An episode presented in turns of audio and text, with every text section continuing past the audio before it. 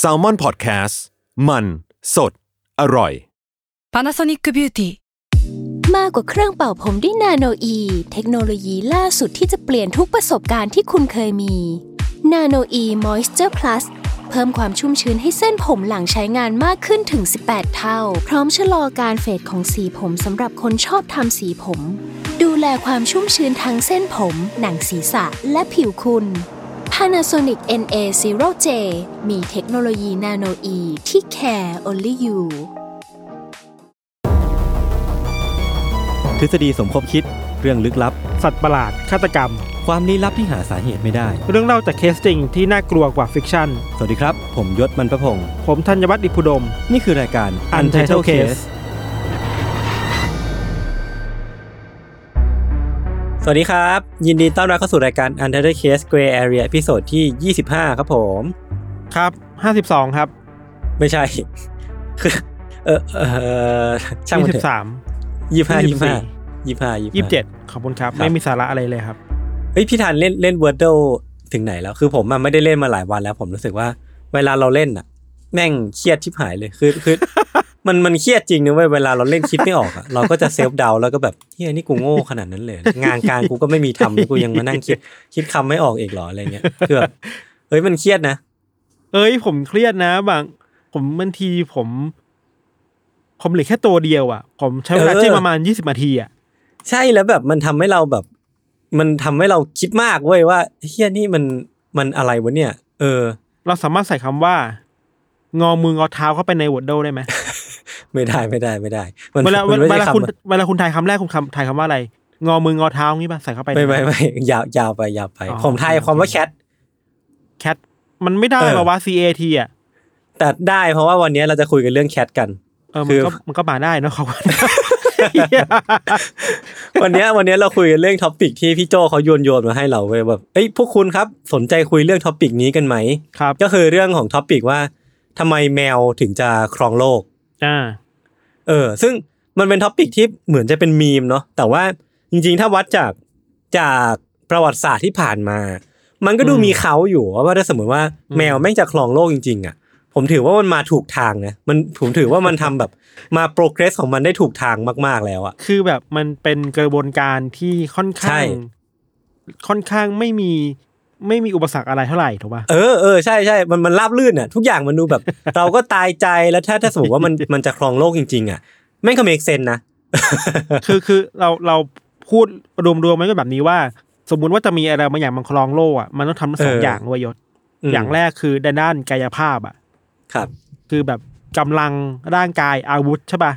เออแต่อีกอย่างหนึ่งที่มันดูแนบเนียนที่สุดคือด้านจิตใจอะ เอ้ยซึ่งตอนเนี้ยเชี่แมวแม่งทำได้หมดแล้วเว้ยเออว่ะเออว่ะแม่งจะตะปบเราตอนไหนก็ได้แล้วในแง่จิตใจเราก็เราก็ยอมให้มันหมดแล้วครับคือคือวันนี้ผมขอเริ่มจากก่อนว่าไอ้กระแสที่คนเขาพูดคุยกันนะครับว่า แมวจะเริ่มครองโลกเนี่ย เราเราไม่ใช่แค่คนไทยนะที่ที่พูดถึงเรื่องนี้ แต่ว่ามันก็เป็นอืมทั่วทั้งโลกถ้าสมมุติว่าเราเซิร์ช Google อะครับว่า how cat will conquer the world หรือว่าอ่าถ้าสมมุติว่าแมวจะครองโลกเนี่ยมันจะทำยังไงได้บ้างอ่า ทีเนี้ยถ้าสมมติว่า search แค่เนี้ยสิ่งที่มันขึ้นมาใน Google หน้าแรกอะมันคือกระทู้ไม่ใช่กระทู้เป็น article ของสำนักข่าวชื่อดังเกือบทั้งหมดเลยอะอย่าง BBC อย่างเงี้ยที่ผม cap มาเขาก็จะมีมี article อันหนึ่งที่เขียนว่า how cats conquered the ancient world ก็คืออืมแมวเนี่ยมันครองโลกในอดีตได้อย่างไร หรือว่าแม้กระทั่ง The Atlantic ทั้งเนี้ยอืม Smithsonian Magazine ซึ่งก็เป็นแบบสารพิมพ์ชื่อดัง Nature.com ซึ่งก็มีงานวิจัยตีพิมพ์เรื่องนี้โดยเฉพาะ นั่น มันแปลว่าเราไม่ได้คิดไปเองว่ะพี่ทัน คือเราไม่ใช่แค่คนกลุ่มเดียวที่คิดเรื่องเนี้ยแต่ว่าคนทั่วทั้งโลกอะเขาก็มีความสนใจในประเด็นนี้เหมือนกันว่า แมวเนี่ยแม่งเป็นสิ่งมีชีวิตที่มีโอกาสจะครองโลกว่ะพี่พี่ทันคิดว่าไงบ้าง ผมว่าคำถามมันคือ ไม่ใช่ว่าเป็นสิ่งมีชีวิตที่จะครองโลกอะคำถามคือมันครองโลกได้ยังไงแล้วอะเอออ่าอ่าใช่ใช่ใช่ประมาณนั้นเลยประมาณนั้นเลย คือแบบเอ้ยมึงเออทำไปแล้วเว้ย ใช่คือมึงทำไปแล้วแล้ว มันมันแค่ว่าสเต็ปต่อไปของมันคืออะไรอ่าคือเท่าที่ผมไปอ่านมาครับเดี๋ยวนี้เดี๋ยวน่าจะเล่าเล่าไปก่อนถ้าพี่ทันมีอะไรเสริมก็เสริมได้เลยเนาะครับคืออันเนี้ยผมไปหาบทความอ้างอิงมาจากงานวิจัยที่มันลงในในนิตยสาร Nature ในแหละพี่ทัน คือมันเป็นงานวิจัยชื่อว่า The Paleogenet- Paleogenetics of Cat Dispersal in the Ancient World ก็คือเหมือนก็เขียนจะยากเป็นว่ะงานวิจัยที่คุยกันเรื่องว่าในอดีตแมวอะมันมัน กระจายไปทั่วโลกได้ยังไงเอออมซึ่งอืมนักวิจัยเหล่านี้เขาก็ไปรวบรวมหลักฐานจากซากแมวดึกดำบรรพ์ทั่วโลกอะทั้งอืมอียิปต์ทั้งที่แถวแถวตะวันออกกลางหรือว่าอะไรพวกเนี้ยเขาก็พบว่าจริงๆแล้วพี่ทันประวัติศาสตร์ของแมวกับมนุษย์อะมันอยู่เกี่ยวพันกันมาอย่างยาวนานมากๆอะเออาคือต้องต้องเกรินก่อนว่าตอนนี้ครับแมวเป็นสิ่งมีชีวิตที่กระจายตัวอยู่ในทุกทวีปทั่วโลก เว้นแค่อืมทวีปเดียวก็คือแอนตาร์กติกา ซึ่งมันอยู่ไม่ได้ คือถ้ามันมาอยู่ได้ แม่งก็อยู่แล้วแหละ เอออมแล้วแมวบ้านส่วนใหญ่พี่ทันก็คือ ที่เราเลี้ยงกันทุกวันเนี้ยทั้งเพื่อนๆเราหรือว่าแฟนเราอะไรเงี้ยเขาก็เลี้ยงมาเนี่ย มันก็ล้วนจะแตกแขนงออกมาจากแมวป่าสายพันธุ์เดียวที่มันเป็นชื่อว่าสายพันธุ์สายพันธุ์หนึ่งเนี่ย ซึ่งผมอ่านไม่ออกแต่ว่าไม่เป็นไร แปลว่าแมวเนี่ยมันขยายเผ่าพันธุ์ไปได้ไกลมาก มันแปลว่ามันเริ่มจากจุดจุดหนึ่งไม่ทัน จุดไหนสักที่หนึ่งบนโลกเนี้ยอืมแล้วไอ้จุดจุดเนี้ยมันก็กระจายเผ่าพันธุ์แมวเนี่ยไปทั่วทั้งโลกอืมเออ ซึ่งงานวิจัยเนี้ยมันก็พอจะให้คำตอบได้ประมาณหนึ่งว่า การกระจายเนี้ยมันเริ่มต้นจากไหน อืมเขาบอกว่าจุดเริ่มต้นที่เก่าแก่ที่สุดนะครับ คือการที่มันมีการค้นพบว่ามนุษย์กับแมวเนี่ยมีความเกี่ยวข้องกันเนี่ยคือประมาณ 9,000 ถึง 10,000 ปีก่อน ซึ่งก็ถือว่าโบราณค่อนข้างนานเออโบราณมาประมาณหนึ่งเหมือนกันอืมซึ่งมันเป็นพื้นที่ในแถบแถบที่ตอนเนี้ยมันเป็นตุรกีในปัจจุบันครับตอนนั้นนะครับมันเป็นยุคเกษตรกรรมที่เขามีการแบบ ทำทำนาทำไร่กันแล้วก็แบบปลูกผลผลิตอะไรเงี้ยครับซึ่งมันก็จะมีการเก็บเกี่ยว แล้วก็มีการเก็บพวกเมล็ดธัญพืชธัญพืชหรือว่าผลผลิตเอาไว้ในโรงนา นั่นมันก็เลยนำมาสู่พวกพวกหนู พวกแมลง หรือว่าพวกศัตรูพืชอะหลาย ๆ อย่างที่อืมมันมักจะมาแจมกับผลผลิตเรา มันก็เลยนำไปสู่ว่าแมวอะซึ่งตอนนั้นมันเป็นสัตว์ป่าเนอะแมวมันก็เข้ามาทำหน้าที่กำจัดพวกศัตรูผลผลิตเหล่าเนี้ยให้กับมนุษย์เว้ย แม้ว่ามนุษย์เนี่ยจะไม่ได้จับมันมาเลี้ยงอะ แต่ว่าในแง่หนึ่งในแง่ของความสัมพันธ์ระหว่างมนุษย์กับแมวอะมันเกื้อกูลซึ่งกันและกัน คืออมมนุษย์ปลูกผักใช่ไหมมนุษย์ก็เก็บผักไว้แล้วก็นำมาซึ่งหนู ซึ่งหนูกับแมลงเนี่ยก็เป็นอาหารของแมว มันก็เลยกลายเป็นว่าความสัมพันธ์มันมาเชื่อมโยงกันด้วยแกลบประมาณนี้แหละมเออ แล้วหลังจากนั้นเป็นต้นมาเนี่ยครับเราก็เริ่มเห็นหลักฐานการมีอยู่ของแมวเนี่ยในพื้นที่อื่นๆ กระจายตัวมาจากตุรกีในปัจจุบันเนี้ยไปเรื่อยๆ ซึ่งแมวเนี่ยไม่เคยเป็นสัตว์พื้นที่ในพื้นที่เหล่านั้นมาก่อน แต่ว่าในยุคยุคนึงเนี่ยอยู่ดีมันก็ไปโผล่ตรงนั้น โดยที่ไปอยู่ในหลุมฝังศพเดียวกับมนุษย์บ้างแหละ หรือว่าอะไรบ้างแหละคืออมมันก็เริ่มมีความเกี่ยวโยงมากขึ้นเรื่อยๆอืมอืมซึ่งที่เห็นได้ชัดมากที่สุดอันหนึงเนี่ยที่มันจะเด่นชัดมากๆในแง่ของ wave wave ของแมวที่มันกระจายตัวมคืออียิปต์โบราณเว้ยพี่ทันอืม เออคือมันมีการเชิดชูแมว มีการอืมทำแมวเป็นรูปปั้น มีการทำนำรูปแมวไปเป็นวาดภาพภาพวาดฝาผนังหรือว่าอืมเอาแมวเนี่ยไปฝังในหลุมศพ คือเป็นอืมเป็นการเชิดชูเลยมเออ แล้วก็ช่วงเนี้ยมันก็มีหลักฐานว่าแมวเนี่ย ก็กระจายตัวไปเรื่อยๆ แถวๆแบบเมดิเตอร์เรเนียนนะครับอืมอืมก็คือเป็นเป็นอารยธรรมแถวๆอียิปต์โบราณเนี่ยแหละ เราไปเคยเจอข้อมูลมาเว้ยว่า ในยุคอียิปต์โบราณน่ะอืมแมวมันถูกมองว่าเป็นสัตว์ที่ศักดิ์สิทธิ์ ในใช่ในบางใช่ community ในบางชุมชนด้วยนะ เพราะว่ามันเคยมีเทพเจ้าอยู่อะ อันหนึ่งชื่อว่าอืมเทพีบาเตสเว้ยอือฮึคือเทพองค์เนี่ยเป็นเทพที่มีหัวเป็นแมว แล้วลำตัวเป็นคน เออเออเป็นเทพที่แบบว่าทำมีเรื่องเกี่ยวกับเรื่องความลงความรักเรื่องแบบอะไรนั้น ไม่แน่ใจว่าแล้วเขาได้ไปเซนอะไรหรือเขาสะท้อนอะไรนะอืมแต่ว่ามันมีเทพองค์นี้อยู่ในความเชื่อของคนเอออียิปต์โบราณเว้ยคือเหมือนแล้วแบบนำมาซึ่งโชคดีอะไรอย่างนี้ปะใช่ใช่ เราว่าอาจจะเป็นปลายทางอะต้นทางอาจจะเพราะว่า อย่างที่ยศบอกอะในในยุคโบราณอะคนอียิปต์หรือคนโบราณเขาทำเกษตรกรรมกันค่อนข้างเยอะอืมเนาะอืมอืมแล้วศัตรูของเกษตรกรรมมันก็คือพวกหนูเออแมว หนูเองก็มีนำพาหะมาให้คนตายได้เป็นโรคระบาดได้อะอืมอืมอืมเราเลยคิดว่าเออแมวมันเหมือนเป็นฮีโร่ประมาณนึงอะเออว่ะเออใช่ใช่ใช่ที่มันทำให้มันคุ้มครองคนนะเออเออว่าไม่ผมว่ามันใช่จับนะคือมันจับแมวจับหนูได้อะ เออมีมีส่วนเกี่ยวข้องสำคัญมากเลย ซึ่งเอออีกช่วงหนึ่งอะต่อจากอียิปต์โบราณอะผมว่าแม่งก็มีมีหน้าที่ให้แมวประมาณนี้เหมือนกัน คือมันเป็นยุคไวกิ้งช่วงประมาณปี 800ถึง1,000 ในในยุคคศเนี่ยครับอืมคือมันเหมือนเป็นเวฟอีกเวฟหนึ่งสมมติว่าเราพูดถึงเกษตรกรรมเป็นเวฟหนึ่งใช่ไหมอียิปต์เป็นอีกเวฟหนึ่งอืมอีกเวฟหนึ่งคือไวกิ้งเว้ยเพราะว่ามันมีการเดินเรือไปทั่วโลกาคือเขาบอกว่าไอ้แมวพวกเนี้ยมันก็จะเกาะติดไปกับพวกนักเดินเรือเหล่านี้ด้วย ซึ่งอ่าจากการที่มันสามารถ ช่วยกำจัดแมลงกำจัดหนูที่มากินอ่าเสบียงของคนบนเรือ หรือว่าอ่าอ่าคือไอ้พวกแมลงเหล่าเนี้ยมันจะเป็นแมลงที่ทำลายเชือกบนเรือไม่ทันทำให้แบบอ่าเกิดความเสียหายของเรือได้ หรือว่านำไปสู่เรือล่มได้ แมวมันก็เป็นฮีโร่อย่างที่พี่ทันพูดเลยอ่าแมวมันก็จะมากำจัดแมลงเหล่าเนี้ยกำจัดหนูเหล่าเนี้ยเพื่อให้อืมพวกเขาเนี่ยสามารถเดินเรือได้อย่างปลอดภัยอืมแล้วแล้วทีนี้พอเดินเรือไปที่ไหน หรือว่าไปยึดแผ่นดินไหนอะไอแมวพวกนี้มันก็จะกระโดดลงไปแล้วก็ขยายเผ่าพันธุ์ตัวเองไปเรื่อย อ่าก็คือแบบก็ไปไปมีลูกทิ้งไว้ๆเออตามใช่จุดใช่ต่างๆ ของมือของใช่ประเทศต่างๆ ที่แบบที่พวกไวกิ้งไปเนาะใช่ใช่ใช่ใช่อ่าเออน่าสนใจประมาณนี้แล้วแล้วเขาก็บอกว่านี่แหละ มันคือรากฐานเว้ยคือรากฐานสำคัญมากๆที่ว่าทำไมแมวถึงกระจายไปไปกระจายตัวไปทั่วโลกได้ถึงเกือบ เกือบทุกทวีปบนโลกอะอืมอืมอืมอืมเราเราขอย้อนกลับมาตรงอีฟหน่อยครับยศ อืมคือที่เราไปหาข้อมูลมาอย่าง ที่ครับเราบอกว่ามันมีเทพีที่บาเตสเนาะที่แบบเป็นอืมเทพที่อืมหัวหัวเป็นแมวตัวเป็นคนเนี่ย ในความเชื่อของชาวบ้านที่เชื่อ หรือที่ที่บูชาเทพบาเตสเนี่ยครับ อืมอืมเขาจะเห็นแมวเป็นสิ่งศักดิ์สิทธิ์ครับแล้วมีความเชื่อว่าถ้าแมวที่แบบเคยมันอยู่ในบ้านหรือเคยมาช่วยเหลือ คนในบ้านตายอะอือหือคนในบ้านต้องไว้ทุกข์ให้แมวเว้ยเชี่ยด้วยการโกนคิ้วอะ ไอ้เชี่ยบางคนผูกพัน บางคนผูกพันมากถึงท่าน ถึงขั้นที่ว่าเอาซากแมวไปทำเป็นมัมมี่อืมแล้วแล้วไอ้วิหารบูชาเทพบาเตสเนี่ยครับออก็เคยมีคนไปพบว่ามีมีมัมมี่แมวอะถูกฝังอยู่เออประมาณเกือบเป็นแสนตัวยศ เชี่ยเยอะมาก คือบูชากันจริงจังมากๆอะเออน่าสนเลยใจคิดว่ามันว่ะก็สะท้อนภาพว่า โอเค สัตว์กับคนมันก็อยู่ใกล้ชิดกันน่ะ แล้วอืมแมวมันสร้างประโยชน์ให้คนในยุคสมัยนั้นเนาะในแง่ของอือหือความปลอดภัยช่วยจับหนูจับสัตว์ จับงูทำให้คนมันไม่เป็นโรคระบาดทำให้คนทำมาหากินได้อะอืมอืมอืมเออ แล้วมันยิ่งทำให้สถานะของแมวมันดูศักดิ์สิทธิ์เข้าไปใหญ่อะเออ น่าสนใจเออน่าสนใจเลยคิดว่ามันเป็นจุดเริ่มต้นที่ดีที่จะมองว่าแมวมันครองโลกเพราะว่าอะไรแบบนี้อะเมื่อก่อนเออฟังก์ชันในเมื่อก่อนมันคืออะไรแบบนี้นะเออในการเชิดชูมีแมฟังก์ชันวอะเออเออคือ คุยต่อในแง่ของบทบาทนะครับคืออันเนี้ยเรามาเทียบกันเนาะว่าเราพูดกันไปเยอะประมาณหนึ่งเหมือนกันเรื่องของบทบาทของแมวกับหมาเอ้ยบทบาทของแมว ซึ่งถ้าเรามาเทียบกับสัตว์เลี้ยงที่มันมักจะเป็นคู่แข่งกันอะ ก็คือหมาเนาะผมว่าบทบาทแมวกับหมา มันมีความต่างกันเยอะในแง่ของบทบาทหรือว่าเอฟเฟกต์หรือว่าบริบทของมนุษย์กับแมวกับมนุษย์กับหมาเนี่ยผมว่ามันต่างกัน คือในแง่ของหมา เรามักจะเลี้ยงดูมันเป็นสัตว์ที่ เราต้องมาสอนมันอีกทีหนึ่งสมมติว่าเป็นหมาที่ไล่ต้อนแกะอืม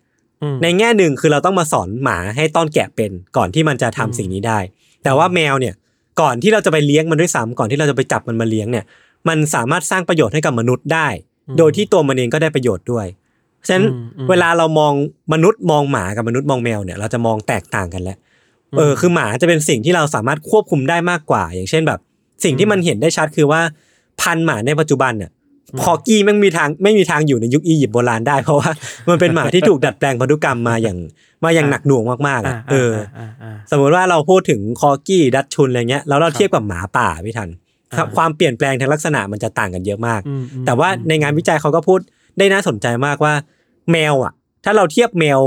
บ้านกับแมวป่า ลักษณะมันไม่ได้ต่างกันเยอะเว้ยคือจะต่างกันแค่แบบอืมสีหรือว่าจุดอะไรพวกเนี้ยซึ่งเป็นสิ่งที่มนุษย์อืมชื่นชอบ แปลว่ามนุษย์อะไม่ได้ไม่ได้พยายามที่จะควบคุมแมวเท่ากับควบคุมหมาอืมอืมเออ อันนี้คือสิ่งที่ผมกำลังจะสื่อ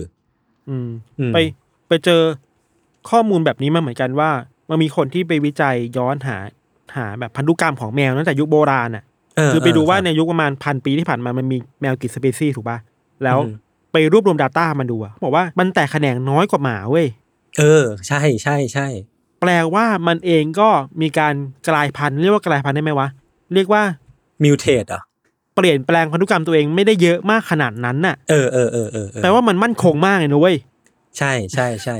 และการที่มันมั่นคงอะมันก็เกิดจากการที่มนุษย์อะไม่ได้ไปยุ่งอะไรกับสายพันธุกรรมมันมากขนาดนั้นอะ อืมในในยุคก่อนเออหน้านี้เนาะใช่ใช่ใช่อืมอืมซึ่งมันมีหลักฐานว่าแบบแมวเนี่ยครับเพิ่งจะมาถูกแบบควบคุมลักษณะทางพันธุกรรมเนี่ยอืมเมื่อประมาณยุคศตวรรษที่สิบสี่อืมเท่านั้นเองคืออมก็ไม่ได้นานขนาดนั้น ซึ่งถ้าเทียบกับหมาอืมผมคิดว่า มันน่าจะยาวนานกว่านั้นเยอะแล้วอะไรอย่างเงี้ยครับมเออผมก็เลยรู้สึกว่าพอยเนี้ยเป็นพอยที่สำคัญถ้าสมมติว่าเราจะพูดว่า ระหว่างแมวกับหมา สิ่งมีชีวิตไหนที่ไม่งจะครองโลกได้มากกว่ากัน หรือว่ามี percentage อืมีความเป็นไปได้ในการครองโลกมากกว่ากันอะอ่าเรามักจะให้แมวได้แต้มต่อ เออ เราเรามองแบบนี้ว่า หมาด้วยความที่ตัวมันใหญ่กว่าแมวเนาะเออ แบบโอเค มันก็มีหมาพันธุ์บางพันธุ์ที่มันตัวเล็กใช่ป่ะเออแต่ว่ามันก็ส่วนใหญ่แล้วหมามันตัวใหญ่กว่าแมวอะอืมแล้ว มันมีลักษณะที่เราสามารถเอาหมาไปข้างนอกบ้านได้อ่าควบคุมมันได้ง่ายเออหรือว่าเออเออมันมีหน้าที่ในการปกป้องความปลอดภัยของบ้าน ได้อ่าฮะหมายถึงฟังก์ชันคนในยุคใหม่อะมันมองหมาอ่าแบบนั้นเนาะคือโอเคนอกจากเป็นเพื่อนแล้วก็หมาไว้กันขโมยอะนึกออกปะอืมถ้าขโมยมาแกแกก็เห่านะเว้ยแต่ในแง่ของแมวอะมันมันเป็นอีกแบบหนึ่งอะ ด้วยความที่ตัวมันเล็กกว่าถูกปะแล้วเราจะไปจูงมันออกจากนอกบ้านอะ มันก็ทำได้แหละ แต่มันก็อาจจะยากอะ แมวมันก็ไม่ชอบด้วย แล้วนิสัยของมันคือมันไม่ใช่สัตว์ที่แบบว่า ล่าเริงขนาดนั้นน่ะ เออเออเออเอาอาจจะมีบางบางไอ้นี่อาจจะไม่ได้เหมารวมเนาะแต่แบบ มันก็มีเออบางตัวที่มันก็ล่าเริงแหละ แต่ว่าเออฟังก์ชันในการเอาแมวออกไปนอกบ้านเหมือนหมาเนี่ยมันไม่มีเท่ากันน่ะ เออเชื่อน่าสนใจว่ะ เออ เพราะฉะนั้นน่ะหมามันเลยดูมีภาพลักษณ์การเป็นคน คุ้มครองเป็นฮีโร่เออให้กับบ้านน่ะ เออเออแล้วแมวมันมันถูกมองอีกแบบหนึ่งอะนั่นถูกมองเป็นศิลปินเดี่ยวอะอินดี้เออะอแล้วด้วยความที่นิสัยแมวมันเป็นสัตว์ที่เข้าใจได้ค่อนข้างยากมากกว่าหมา อืมอืมอันอันนี้พูดในแบบคนที่ไม่มีสัตว์เลี้ยงนะบางคนจะครับมองว่าจริงๆก็เข้าใจได้ตรงกันแต่คิดว่าในเราเราเราเหมารวมแล้วกันแบบพูดกว้างๆไปแล้วกันว่าเออเออเราเวลามันนุ้นเรามองแมวอะแมวว่าเฮ้ยมันเป็นสัตว์ที่แบบเข้าใจยากว่ะ ซับซ้อนใช่ว่ะใช่มีอะไรมึงไม่บอกกูอะเนกอะปะคือหมาก็ไม่บอกแต่ว่ามันเข้าใจง่ายกว่า ใช่ไหมยศยศเลี้ยงหมามายศน่าจะรู้ได้ใช่ปะใช่คือผมก็จะเทคไซด์ไปในแง่ของคนเลี้ยงหมาประมาณนึงเพราะผมเองก็ไม่ค่อยไม่ไม่เคยเลี้ยงแมวเลย แล้วก็ไม่รู้ด้วยซ้ำว่ามันคิดอะไรอยู่อะแต่แต่ยศพอเข้าใจได้ไหมว่าเวลามันต้องการอะไรอะ อืม มันจะบอกอะหไรมาปะเนี่ยหมาเข้าใจ หมาเข้าใจมากๆ แต่ว่าแมวเนี่ย ผมไม่เคยไม่ค่อยกล้าเล่นกับแมวด้วยซ้ำเพราะว่าไม่รู้ว่ามันแบบ มันจะตะปบเราตอนไหน คือไม่รู้ว่ามันแบบเข้าไปมันจะพร้อมเล่นหรือจะพร้อมตบเราวะ เออคือแบบในในหัวคือคิดตลอดเวลาว่ามึงจะเอากูตอนไหนวะ มึงจะมึงจะงัดกูตอนไหนเนี่ย คือแบบสมมติมีมีบ้านบ้านหนึ่งแล้วเข้าไปในบ้านนะหมามันคงวิ่งมาหาเรามาเล่นเนาะ แต่แมวมันคงแบบเออมองอยู่ไกลๆอะอ๋อใครวะเออมาเรื่องไหมของมึงวะแล้วกูเดินไป อะไรแบบนั้นน่ะเนอะว่าไอไอใช่ความใช่ไอความเป็นแมวมันมันเลยดูมีความลึกลับซับซ้อน เข้าถึงยากมากกว่า แล้วอืมพอเราอืมเห็นอะไรที่มันเข้าใจยากแบบเนี้ยเราเลยคิดว่าอือฮึมึงต้องคิดอะไรบางอย่างอยู่ลึกๆ มากกว่าที่เป็นอยู่แน่ๆเว้ย คือหน้าตามันมีชั่วเนาะหน้าตามันมีเออหชั่น้าวหน้าตาดูมีชั่วเออ คือด้วยความที่อย่างอย่างที่พี่ธันพูดเลย ผมว่าบริบทการวางตัวของแมวเอง หรือว่าบทบาทของมนุษย์กับแมวเองอะ มันก็เลยทำให้เราสงสัย มันก็เลยเป็นที่มาที่ไปถึงทฤษฎีสมคบคิดที่คนเขาก็คิดกันแหละครับว่า หากทั้งหมดที่มันเกิดขึ้นน่ะคือตั้งแต่แมวเนี่ยมันกระจายไปทั่วโลกอืมแล้วมันเริ่มอืมครองใจคนได้ทั่วทั้งโลกแล้วอืมถ้าทั้งหมดเนี้ยคือแผนของมันน่ะคือแผนของแมวที่จะยึดครองโลกอะมันมันถือว่าใกล้ความสำเร็จแค่ไหนแล้ว เอออมซึ่งสำหรับผมนะ ผมขอตอบก่อนเลยผมคิดว่ามันใกล้มาก แล้วมันแนบเนียนมากๆแล้วเออเพราะเราไม่รู้ตัวด้วยซ้ำว่ามันจะจัดการเราตอนไหนอะอ่า เออ มันมันมีนิสัยหรือว่ามันมี พฤติกรรมอะไรบางอย่างของแมวนะที่เราคิดว่ามันดูไม่น่าไว้วางใจเว้ยอืม เช่น มันชอบมีการสื่อสารกันใน network ของมันอะในเครือข่ายของมันเยอะๆอะเออเออเออเออคือแมวมันเป็นสัตว์ที่ชอบออกไปนอกบ้านมากๆเนาะอืม คือแบบถ้าถ้าเลี้ยงแบบว่าไม่ได้ไม่ได้เก็บมันไว้ในห้องคอนโด หรือว่าเก็บไว้ในบ้านที่แบบมีรั้วชิดอะไรขนาดนั้นนะครับ มันก็จะออกไปเที่ยวออกมันนอกบ้านแล้วกลับมา อืม แล้วมันมีงานวิจัยที่บอกว่าจริงๆแล้วครับ แมวมันเป็นสัตว์ที่สามารถออกไปล่าเหยื่อในรัศมีหนึ่งร้อยเมตร รอบๆบบ้านของมันได้เว้ยอืม แล้วในแต่ละวันมันสามารถฆ่าได้ทั้งนก หนูกระรอก สัตว์เลื้อยคลานเล็กๆอะเออได้แล้วสามารถฆ่าสัตว์พวกเนี้ยได้มากกว่าสัตว์อื่นๆ มากถึงสองถึงสิบเท่าเว้ยเชี่ยเมื่อเทียบแบบโคตรก่งไซส์ต่อไซส์นะ คือถ้าสัตว์อื่นน่ะอ่ามีไซส์เท่ากับแมวอะ ไอแมวเนี่ยสามารถฆ่าสัตว์พวกเนี้ยได้มากกว่าประมาณสองถึงสิบเท่าเว้ยโอ้โห โคตรเก่ง เก่งมากด้วยความที่มันมีความแบบเลือดเย็นนะอืมอันนี้คือคำชมนะเออกับอีกแบบหนึ่งคือ เราชอบการสื่อสารของกลุ่มแมวในชุมชนน่ะ อืม คือแบบหมาเราก็ไม่ค่อยเห็นมันคุยอะไรกันถูกปะเวลาเออหมามันเจอกันมันก็จะเล่นนิดๆหน่อยๆแต่แมวคือแบบดมก้นดมก้นอย่างเดียวเออหมาแต่แมวแบบมันชอบแบบไม่นั่งใกล้ๆกันแล้วก็แบบ เหมือนคุยอะไรกันบางอย่างอะ เออมันมันมันประชุมแผนอะไรบางอย่างอยู่ เออคืออะไรแบบนั้นเหมือนที่เราเคยเล่าในเทสทอ k ปะวะ หรือในยูซิตอนหนึ่งว่า มันเคยมีแมวหายในแถวแถวๆบ้านเรา อือฮึแล้วแล้วเข้าใจว่าเป็นน้องข้างบ้านก็เล่าว่า ไปบอกแมวตัวอื่นๆ ให้ช่วยตามหาให้อะอ่าแล้ววันต่อมาเชี่ยมันก็กลับมาเว้ยคือแปลว่าถ้าถ้าถ้าทฤษฎีนี้มันเป็นจริงนะ มันแปลว่าอื มมันสามารถเข้าใจอะไรได้บางอย่างมาวะ เออเออเอันนี้คิดแบบปั่นๆนะเชี่ยคือกลายเป็นว่ามันอะฟังภาษาเราออก แต่เราฟังภาษามันไม่ออก ไอ้เรื่องเนี้ยมีมีข้อมูลรองรับด้วยเหมือนกันว่ายศเออมันมีงานวิจัยในปี 2013 มันคนญี่ปุ่นทำคือข้อสรุปง่ายๆ คือว่าแมวอะ มันสามารถจดจำเสียงเจ้าของได้อือหือแล้วรู้ว่าเจ้าของกำลังเรียกมันอยู่ อืม เมื่อเป็นแบบนี้อะแปลว่าทุกๆ ครั้งที่เจ้าของเรียกมันแล้วมันไม่ตอบ มันแปลว่ามันรู้แต่มันทำเป็นไม่สนใจ มันแกล้งให้เราตายใจ ผมว่าทรงนี้นะทรงนี้คือแบบมึงเรียกกูเหรอ กูแกล้งฟังไม่ออกดีกว่าเผื่อคราวหน้ามึงจะได้เรียกกูต่ออะไรอย่างเงี้ยคือมันรู้เชี่ยว่าเจ้ามันรู้ว่ามีคนเรียกมันอยู่ รู้ว่านี่คือชื่อของมันเว้ยอันนี้มันร้าย มันแค่ไม่สนใจมันแค่แบบเรื่องของมึงอะเรียกอีกแล้วเหรอมนุษย์อะไรเนื่อวะเออเออเออเป็นแบบนั้นไปครับ แล้วที่มันมีแอป แอปแปลภาษาแมวไม่ทัน พี่ครับพี่ทันเคยเห็นปะเออเออไม่เคย เออคือมันเหมือนมันมีแอปแปลภาษาหมาแมวอะ ซึ่งอันนี้ผมก็ไม่รู้ในแง่ความถูกต้องนะว่ามันมันแปลจากไหนหรือว่าแปลยังไงแต่ว่าครับมันก็มีคนญี่ปุ่นเล่นกันเหมือนกันที่แบบ แมวพูดอะไรมาก็อัดเสียงมาแล้วเขาก็มือถือในแอปในมือถือก็จะแปลให้ว่ามันมันพูดว่าอะไรอยู่ ซึ่งอืมบางทีมันก็มีคำแปลตลกตลกๆอย่างเช่นแบบ ฉันจะกินคุณอะไรเงี้ยเปล่าวะแบบตกแม่งเลยอะไรอย่างเงี้ยวะสักวันหนึ่งอะ กูจะฆ่ามึงอะไรกูเงี้จะยแบบฆ่ามึงเออ แบบมันจะมันจะเป็นยังไงวะคือถ้าสมมติว่ามีวันนั้นขึ้นมานี่แม่งโลกแตกแน่นอน อืม เราเพิ่มข้อมูลอีกนิดนึงครับ จริงๆในนี้ไม่เจอในใน BBC ไทยมาเนอะเขาเคยมีบทความเรื่องงานวิจัยกับพฤติกรรมแมวหรือว่าลักษณะของแมวอะครับเขาบอกว่าไอ้หนวดแมวเนี่ยยศหนวดแมวที่มันยื่นออกมาจากใบหน้ามันอะ มันมีประมาณยี่สิบสี่เส้นใต้จมูกเนาะอือหือแล้ว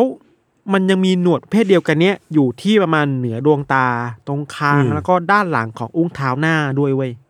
อืมหนวดแมวพวกเนี้ยมันเชื่อมต่อกับเส้นประสาทแมวโดยตรงอ่าฮะ แล้วช่วยให้ประจะช่วยให้เส้นประสาทของมันน่ะทำงานได้ไวขึ้นในระหว่างอืมที่ล่าเหยื่อในความมืดอะเชี่ยน่ากลัวว่ะ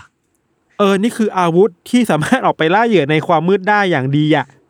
แล้วคืแล้วอออกในแบความบมาแล้วดเนี่ยอะ บ้านเราตอนกลางคืนเนี่ยก็มืดเหมือนกันนะ ในที่มืดเนี่ยก็ก็ไม่ได้ปลอดภัยนะบ้านเราเนี่ย เออ อันนี้ อันนี้ อันนี้ อันนี้พูดแบบล้อเล่นเนาะ แต่ว่ามันมีข้อมูลนี้เออจริง ๆ มันมีงานวิจัยที่บอกว่าเออเออมันทำอะไรได้จริง ๆ แต่ว่าอันพูดแบบนี้เดี๋ยวกลัวคนรักแมวจะมาว่าเพราะเอ้ยแกเก ลียดแมวเหรอไม่เราเรารักแมวมากเว้ยเออผมแค่จะบอกว่าผมรักสัตว์กันจะตายรักสัตว์มากแต่แค่บอกว่ามันมีทฤษฎีที่ปั่นๆอยู่ที่มันบอกว่าอืมทำไมแมวมันถึงจะครองโลกได้อะไรเงี้ยครับ ครับ เออ เรามาแก้ตัวช้าไปไหมเราแก้ตัวซะตอนท้ายๆแล้วเนี่ยอะถ้าพูดแบบจริงจังมากขึ้นอีกระดับหนึ่งอะยศไอไอการมองว่าแมวมันจะครองโลก หรือแมวมันสามารถมาทำอะไรต่อมนุษย์ได้อะอืมมันก็ไม่ใช่เรื่องใหม่นะอือหือคือว่า อันนี้พูดแบบให้ดูยูซีมากขึ้นดูดักมากขึ้นคือว่า จริงๆแล้วครับ แมวก็เคยถูกกวาดล้างด้วยเหมือนกันนะ ในช่วงยุคกลางที่แบบล่าแม่มดอะอือหือเพราะว่าแมวอะมันถูกเอาไปผูกพันกับแม่มด แล้วก็อ่าพวกศาสตร์มืดอะอืมอืมว่ากันว่าตามหลักฐานทางประวัติศาสตร์นะครับ ในระหว่างที่แม่มดถูกล่าถูกเอาไปเผาทั้งเป็นน่ะ บางครั้งอะ สิ่งของรอบๆตัวแม่มดรวมถึงสัตว์เลี้ยงของแม่มดอะ ก็ถูกฆ่าด้วยเหมือนกันนะอืม แล้วหนึ่งในนั้นก็คือแมวเว้ยอืมความน่ากลัวคือว่า พอแม่มดถูกฆ่า แมวที่คิดว่าทำงานกับแม่มด หรือว่าแมวเป็นสิ่งที่แบบปีศาจปลอมตัวมาแมวดำอะไรเงี้ยอืมปลอมตัวมาหายไปเยอะมากๆในบางชุมชนในบางแห่งในยุโรปอะครับอืมันเกิดโรคระบาดเว้ยอืมเพราะอะไรรู้ป่ะเพราะหนูมันเยอะมาก มันไม่มีแมวไปจัดการหนูให้อะอ๋อ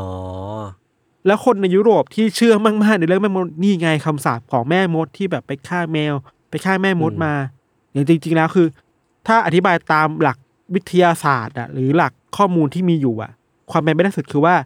คนหนูมันเยอะขึ้นไง มันไม่มีแมวไปช่วยจัดการหนูให้อะแล้วหนูมันก็พาอืมโรคระบาดมาในชุมชนได้มากขึ้นนะครับ อืมอืมอืมเอเออออะไรน่าแบบสนเนี้ยใจอันนี้น่าสนใจมากคิดว่า แมวอะมันถูกผูกพันกับคุณค่าอะไรหลาย ๆ อย่างเยอะมาก ๆ เนาะอืม กว่าจะมาถึงยุคนี้ได้มันผ่านประวัติศาสตร์มันมาเยอะเหมือนกันอะ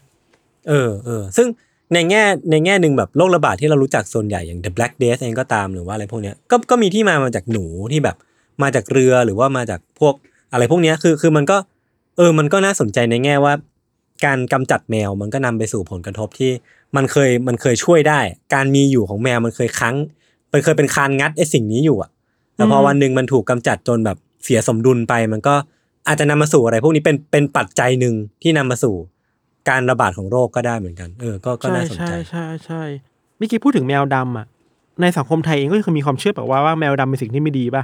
ใช่กำลังจะพูดสงสารต่เหมืกัน้องว่าอะแบบสงสารสงสารแมวดำซึ่งส่วนส่วนตัวผมอะผมชอบแมวดำเพราะว่าเออมันเท่ มันมันเออน่ารักเออดีเออแต่ว่าในแง่หนึ่งคือผมรู้สึกว่าแมวดำก็เป็นสิ่งมีชีวิตที่น่าสงสาร เพราะว่าแบบ มันเกิดมาพร้อมกับความเชื่อทาบูประมาณนึงอะอืมไม่ใช่แค่ในตะวันออกนะผมว่าตะวันตกก็เยอะเหมือนกันแบบแมวดำเป็นอืมสิ่งนำโชคร้ายอะไรพวกเนี้ยเพราะอะไรเพราะว่าสีดำมันคือถูกมองว่าเป็นสีแห่งความมืดป่ะ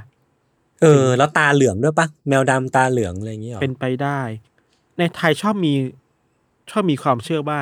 อะไรนะห้ามให้แมวดำเข้ามาในศาลาป่ะศาลาที่เก็บศพอะเพราะว่าถ้าแมวดำไปไปกระโดดข้ามโรงศพแล้วมันจะ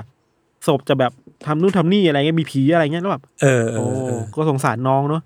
แบบเออความเชื่ออะไรนี่น้องก็โดนแอนตี้ไปอะ ใช่แล้วคือแบบ ผมคิดว่ามันมันอาจจะไม่ต้องทำงานวิจัยด้วยซ้ำแต่ว่าคิดว่าแมวดำเนี่ย โอกาสที่จะได้รับการ adopt ในในแง่ของแบบเป็นแมวกำพร้าน่าจะน้อยกว่าสีอื่น คือ ผมคิดว่าอาจจะอืมอาจจะเกี่ยวข้องมากๆอะไรเงี้ยเนอะเออออืมอืมครับ อืม แต่ว่ากลับมาที่ประเด็นของของเรื่องนี้ของของเรื่องในวันนี้ ผมว่า อีกเรื่องหนึ่งอีกปัจจัยหนึ่งที่ถ้าสมมติว่าเราโยนโยนตัวเลขนี้มาผมคิดว่าอาจจะทำให้คนกลัวไอเดียเรื่องของแมวครอบครองโลกมากขึ้นอืมอืมคือตอนเนี้ยจากสถิติรวมๆเนี่ยประชากรแมวเหมียวรวมทั้งแบบ แมวที่อยู่ในบ้านหรือว่าแมวที่เป็นข้างถนนด้วยเนี่ย มันจะมีประชากรทั้งหมด 200ถึง600 ล้านตัว เชี่ยเยอะ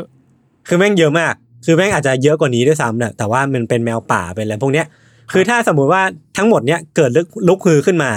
ด้วยประสาทสัมผัสที่พี่ธันบอกว่ามันแบบมีหนวดอะไรไม่รู้อะเยอะแยะไปหมดเนี่ยอ่าหรือแม้กระทั่งว่าสัญชาตญาณที่มันสามารถฆ่าสิ่งมีชีวิตได้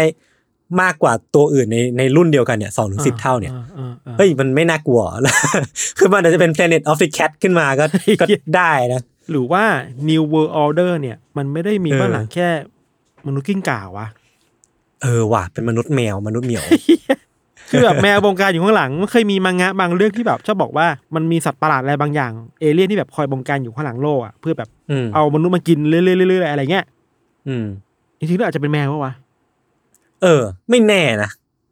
แต่ไม่หรอกไม่หรอกเรามองในแง่ดีเราเป็นแฟนคลับน้องเราคิดว่าเออน้องน้องไม่คิดครองโลกขนาดนั้นครับ แต่จริงๆผมคิดว่าอยากอยากฟังทฤษฎีปั่นๆเพราะว่าจริงๆแล้วคนก็ ค่อนข้างไม่ได้ซีเรียสกับเรื่องนี้มากหรอก เพียงแค่ว่าตั้งคำถามขึ้นมาปั่นๆจากความหน้าตามีอิชชูของมันแหละ หน้าตามันดูมีพิรุษอะ คนก็เลยเล่นเล่นมีมกับมันเยอะ ซึ่งตัวอย่างของของความ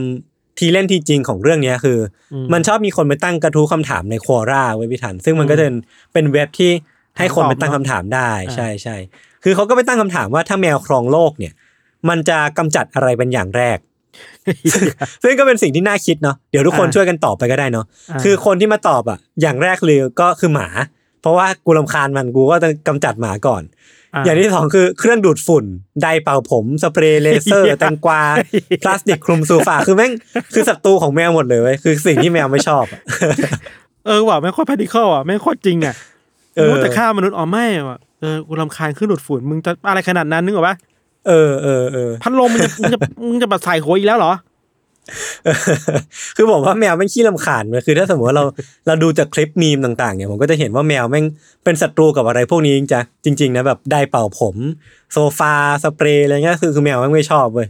อ่าเอออ่าอ่าคือผมอะจะมาเสนอทฤษฎีว่าจริงๆแล้วที่ผ่านมาครับ มนุษย์อะไม่ได้ไม่ได้ทำการเลี้ยงแมวให้เชื่องเว้ยแต่ว่าแมวอะมันกำลังเลี้ยงเราให้เชื่องอยู่ คือมันกลับกันนะคือเราไม่ได้เลี้ยงแมวแต่แมว มัน grooming เราให้ให้เชื่อง ให้เอ็นดูมัน คือการที่ผมสามารถพูดอย่างนี้ได้ คือมันมีการอุบัติขึ้นของมีมแมวจำนวนมากในยุคหลังๆเนี่ยาคือมันแปลว่ามนุษย์เราอะเริ่มลุ่มหลงกับแมวมากขึ้นทุกวันทุกวันอ่เราก็เลยแบบเล่นตลกกับมันทำให้มันกลายเป็นสิ่งมีชีวิตที่คนรักแล้วก็แบบเชิดชู มันก็เลยแบบ บอกได้ว่ามันกำลังเอามันอาจจะกำลังหลอกล่อให้เราเนี่ยเอ็นดูด้วยความน่ารัก แล้วก็รอตะปบหลังเราอยู่อะทุกเมื่อเลยเว้ยพี่ทันเออมันคือการควบคุมพฤติกรรมและจิตใจได้อย่างเบ็ดเสร็จเว้ยเออ มันคือแต่มันทำให้คนหนึ่งคนตกเป็นทาสอะไรบางอย่างได้เนี่ยมันไม่ง่ายเนาะเออ ใช่ เออ แต่ว่าอยู่ดีๆที่มนุษยชาติเนี่ยสามารถก้มลงแล้วแบบว่า ดูแลแมวอย่างดียอม ยอมทุกอย่างเออเพื่อแมวได้เนี่ย มันแปลว่า มันมีแผนการอะไรบางอย่าง ก็ได้นะเว้ย ใช่ใช่ใช่แล้วแล้วผมคิดว่าสำนักงานใหญ่ของของแมวอะ ทัวร์ที่ถ้าสมมติว่ามันจะมันจะสร้างเรื่องจริงนะมันคือคาเฟ่แมวเว้ยอ่า คาเฟ่แมวคือแหล่งกระจายโหนด แหล่งกระจายความเสี่ยงของแมวเหล่านี้ คือแม่งสามารถลุกฮือได้เหมือนเป็นธนาคารสำนักงานใหญ่อะไรเงี้ยอ่าเป็น UN เป็น UN เออเออใช่ใช่แม่งแบบสามารถลุกฮือจากเริ่มต้นจากคาเฟ่แมวทุกทั่วทุกที่ได้นะครับ อืมครับ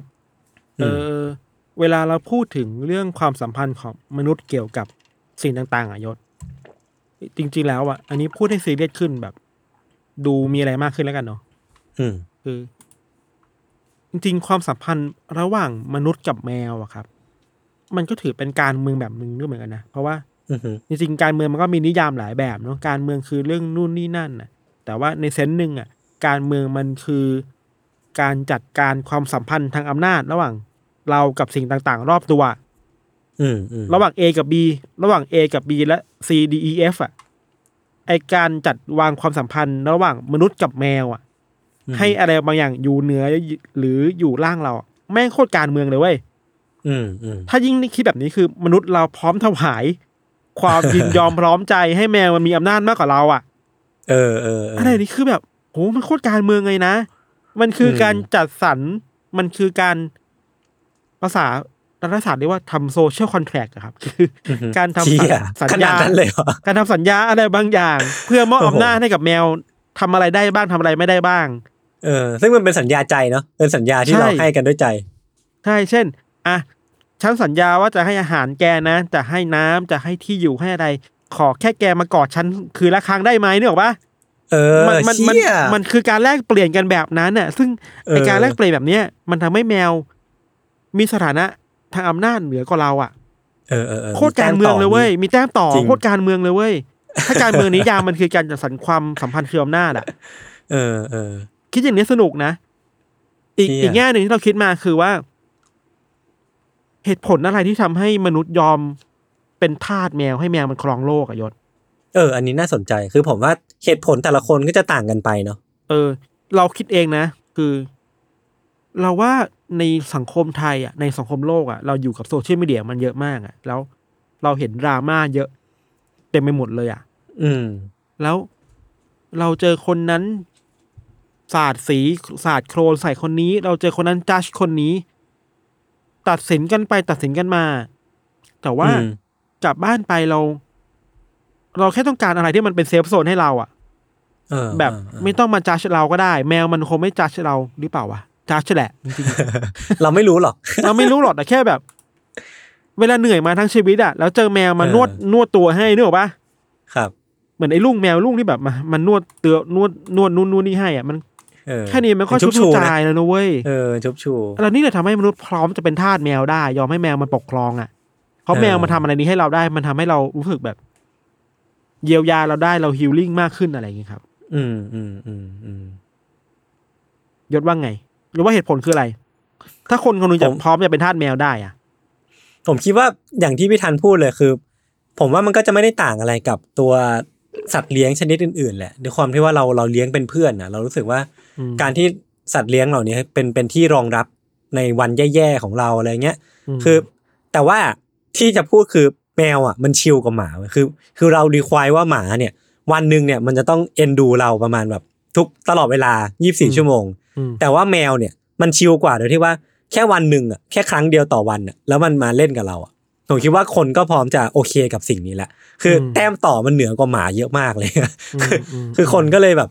ให้ความสำคัญกับแมว แล้วก็ไม่ได้คาดหวังอะไรกับแมวมากกว่า ขนาดนั้นถ้าถ้าเทียบกับหมานะอืมอือืมมเราว่าเราควรมีอีกตอนพูดถึงหมาไหมเออเออเออน่าสนใจนะทำไมหแล้วมาเราจะถึท็องเป็ปิกนคือฮีอะไรโร่ทำไมหมาถึงเป็นฮีโร่ให้มนุษยชาติได้อะไรเงี้ย ทำไมหนังเกี่ยวกับหมาถึงซึ้งจังเลย ครับ เออ น่าสนใจ คือคือคือวันนี้ก็ก็คงประมาณนี้เนาะคือ เราก็ไม่ได้มาคุยเรื่องท็อปิกที่จริงจังมาก แต่ว่าอืมก็พยายามที่จะยกยกมาหลาย ๆ ประเด็นทั้งในแง่ของอดีต ทั้งในแง่ของครับความสัมพันธ์กับมนุษย์กับแมวเนี่ยมันตีความยังไงได้บ้างอืมเออซึ่งก็ต้องย้ำกันอีกทีนึงว่า ไอสิ่งที่เราพูดกันมาในวันเนี้ยก็ก็ไม่ใช่เรื่องจริงจังอะไรเนาะคืออมไม่ใช่ไม่ใช่เรื่องว่าเราเราคิดจริง ๆ จังๆ มากๆว่าอืมแมวมันจะครองโลกว่ะ แต่ว่าก็เป็นเพียงแค่การยกประเด็นขึ้นมาคุยกันสนุกๆแล้วกันนะครับครับโอเคครับงั้นวันนี้ก็ประมาณนี้ครับติดตามรายการ u n d e r the Case Gray Area ของเราทั้งสองคนได้ทุกช่องทางของ s ซ m m o n Podcast เช่นเคยนะครับ สวัสดีครับ